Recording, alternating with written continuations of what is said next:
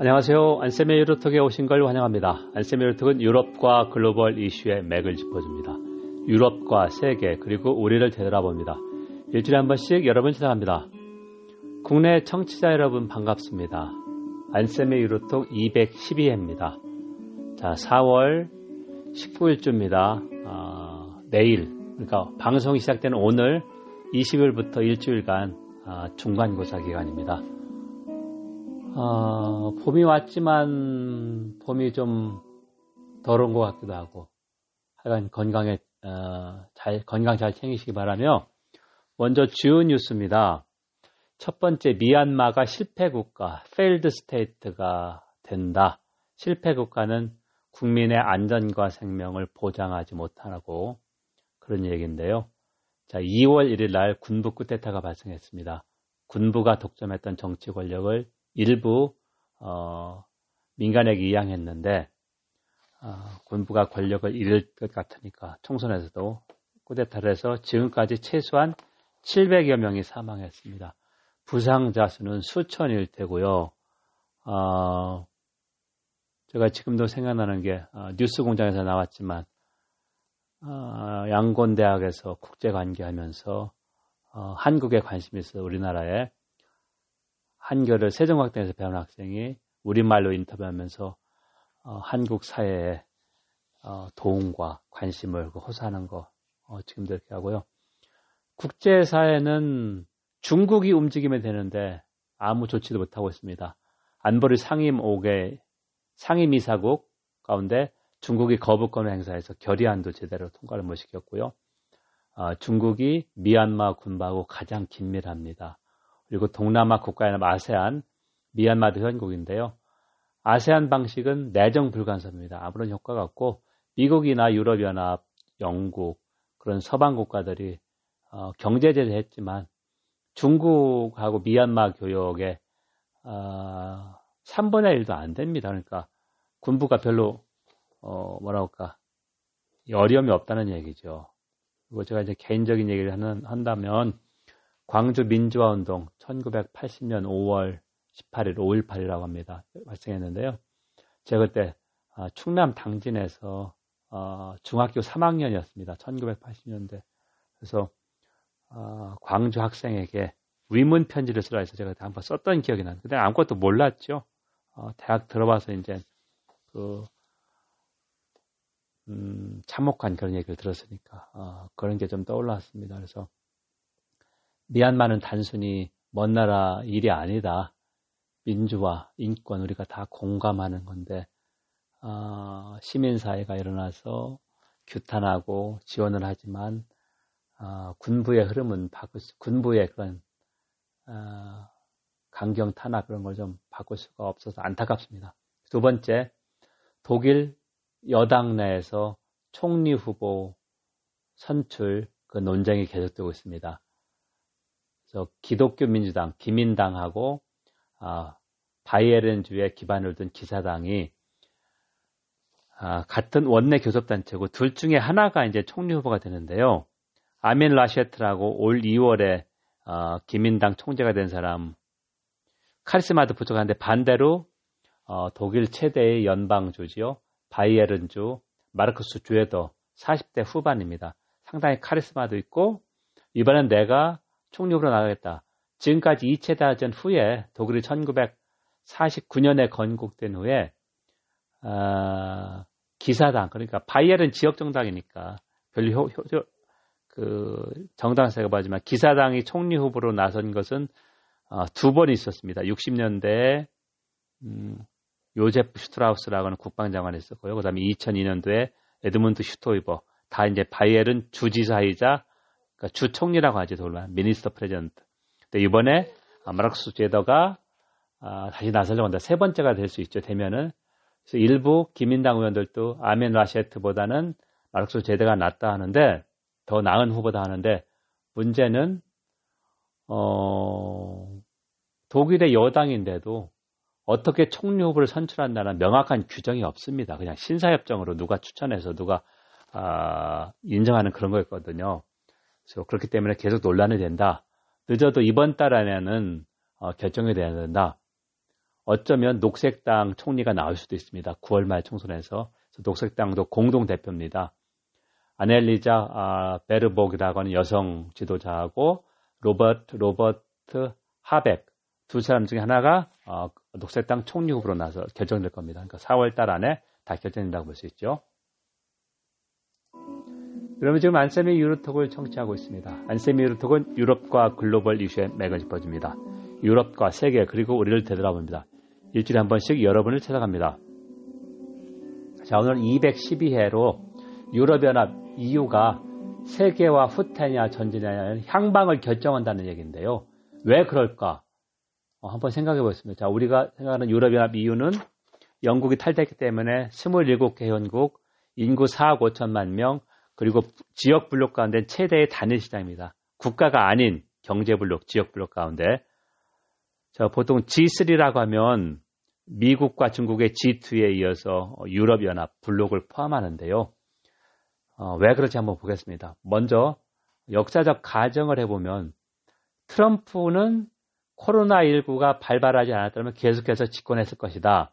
코로나19 경시하고 무시하면서 경제가 많이 후퇴했고, 어, 계속 그렇게 됐죠. 그리고 반대로 미국 민주당은 코로나19 발생 전까지는, 어, 승산이 상당히 낮았습니다. 자, 그렇다면은 트럼프가 계속 집권했더라면 당연히 중국 이후와의 무역 갈등은 더 높아졌을 테고, 국제 정치 경제 불확실성은 더 고조됐을 테고, 어, 중국이나 러시아 같은 신났겠죠. 왜냐하면은 미국의 리더십을 전혀 행사하지 못하니까 어, 그랬을 테고 터키 같은 스트롱맨은 더 활기를 쳤을 것이다. 하지만 다행스럽게 어, 민주당 조 바이든 행정부가 출범해서 어, 국제에서 미국 리더십을 다시 행사하겠다. 그래서 지난주에 제가 다뤘던 게 어, 최저 법인세 세율 그거하고 유럽연합 디지털세를 맞교환해서 이렇게 됐다. 그래서 리더십을 행사하지 않을 경우에 하고 그럴 경우 행사할 경우에는 비교했죠. 이제 4월 12일 지난주 백악관에서 아, 국가안보 보좌관실이 세마이컨덕터 서밋 그러니까 반도체 정상회담을 개최했습니다. 제조업체하고 반도체 그러니까 반도체를 쓰는 자동차 완성업체하고 반도체 업체를 삼성도 초청을 받았는데요. 자, 중요한 게 국가안보실에서 반도체 정상회담을 개최했다. 그리고 바이든 대통령이 웨이퍼를 손에 들고 이게 반도체다. 이게 얼마나 중요하다 그 얘기를 했습니다. 상당한 그 쇼맨십인데요. 자, 여기서 나온 결론이 인텔이라고 하는 것은 컴퓨터 CPU 핵심 칩 반도체를 생산하는 업체인데 자동차 반도체를 생산한다고 그랬습니다. 그런데 반도체 자동차 반도체는 어, 핵심 지금은 부족하지만 저가의 반도체입니다. 그렇게 핵심 기술이 필요하지 않습니다. 그래서 인텔은 손을 턴 건데 다시 생산한다. 물론 미국 정부가 500억 달러, 한 60조 원 가까 55조 원 가까이 지원한다고 그랬고요. 이것은 무슨 말이냐면 어, 세계화의 중요한 징표의 하나인 공급망, supply chain, 공급 사슬. 어, 처음에는 첨단 기술을 선진국이 갖고 있다가 이게 대중화되면서 이제 후진국으로 이전하지 않습니까? 그래서 우리가 90년대 삼성이 반도체 아, 진출한 건 80년대고 90년대 이렇게 계속해서 반도체 메모리 중심으로 이제 비모빌까지 확장한 건데요. 미국이 이런 그 세계와 하나의 기결인 공급망, 공급 사슬을 다시 재편하겠다. 중국을 배제하겠다는 얘기죠. 그래서 이제 공급망, 공급망 아, 강화 아니면 공급망 공급망 슬리마 아니면 공급망 공급망 supply chain을 새로 만들겠다 그런 정책인데요. 어, 특정 산업을 집중 육성하겠다는 겁니다. 이게 이제 산업 정책인데 어, 보통 이거는 자유무역에서 상당히 어, 금기시하고 하지 않았던 건데 어, 지정학적 패권 경쟁에 따라서 이렇게 하겠다는 것이죠. 예를 들면 아이폰을 예를 들면 49개 협력 업체가 있습니다. 어, 디자인하고 그런 핵심 부, 부품만 미국에서 생산하지 나머지는 중국, 베트남에서 생산하는 거고요. 다국적 기업이 왜 후진국에 투자하느냐 그거를 설명하는 게 상품 주기 이론이 있는데요. 아, product life cycle theory입니다. 좀 전에 제가 설명드렸듯이 처음에는 핵심 기술을 가지고 있는 선진국에 있다가 이제 다국적 기업이 이게 대중 기술화되면서 더 어, 값싸고 하는 그런 중진국 후진국에 진출해서 합작하고 이 기술도 후진국으로 이전된다는 그런 얘기입니다. 자, 그래서 이제 왜 유럽이 여기서 주, 어, 중요하냐?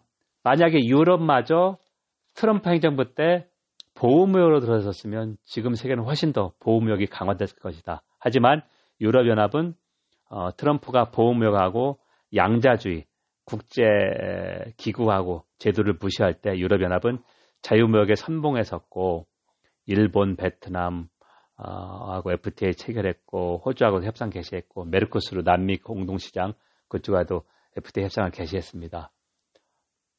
자, 그래서 이제 왜 지금 상황에서도 유럽연합이 계속해서 아, 이 공급망, 공급사에서 미국과 다른 정책을 취할 수밖에 없겠는가? 그걸 보면은 독일은 동방 정책이 외교 정책의 기조입니다. 동방 정책은 공산권 하고 이전에 아, 소련이었었죠. 하고 또 계속해서 대화하고 어, 협상의 문을 열어놓는다. 중국에 대해서 마찬가지입니다. 프랑스는 유럽 주권, 유럽편 소버런티를 이야기합니다. 개별 국가가 대응하기보다는 유럽연합 27개 나라에서 유럽이라는 블록의 힘을 활용해서 블록의 한 목소리를 내고 또 어, 미국의 정면 대응한다는 그런 어, 커버 어, 그러니까 이제 보호막도 이유가 되는 거죠. 자 그런 목소리를 내기 때문에 어, 유럽연합 분명히 어, 중국에 대해서 공동 대응을 했습니다.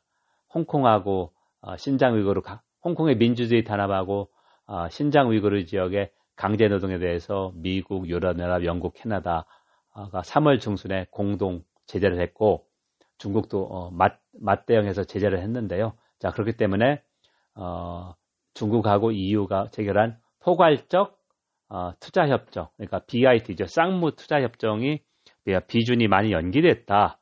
그래서 분명히 유럽 연합도 공급망 취약점을 개선하려고 하지만 어, 지금까지 정책 기조를 볼 때는 유럽연합은 그럼에도 불구하고 중국과 계속해서 대화하고 세계화를 되돌리려고 하지 않을 것이다.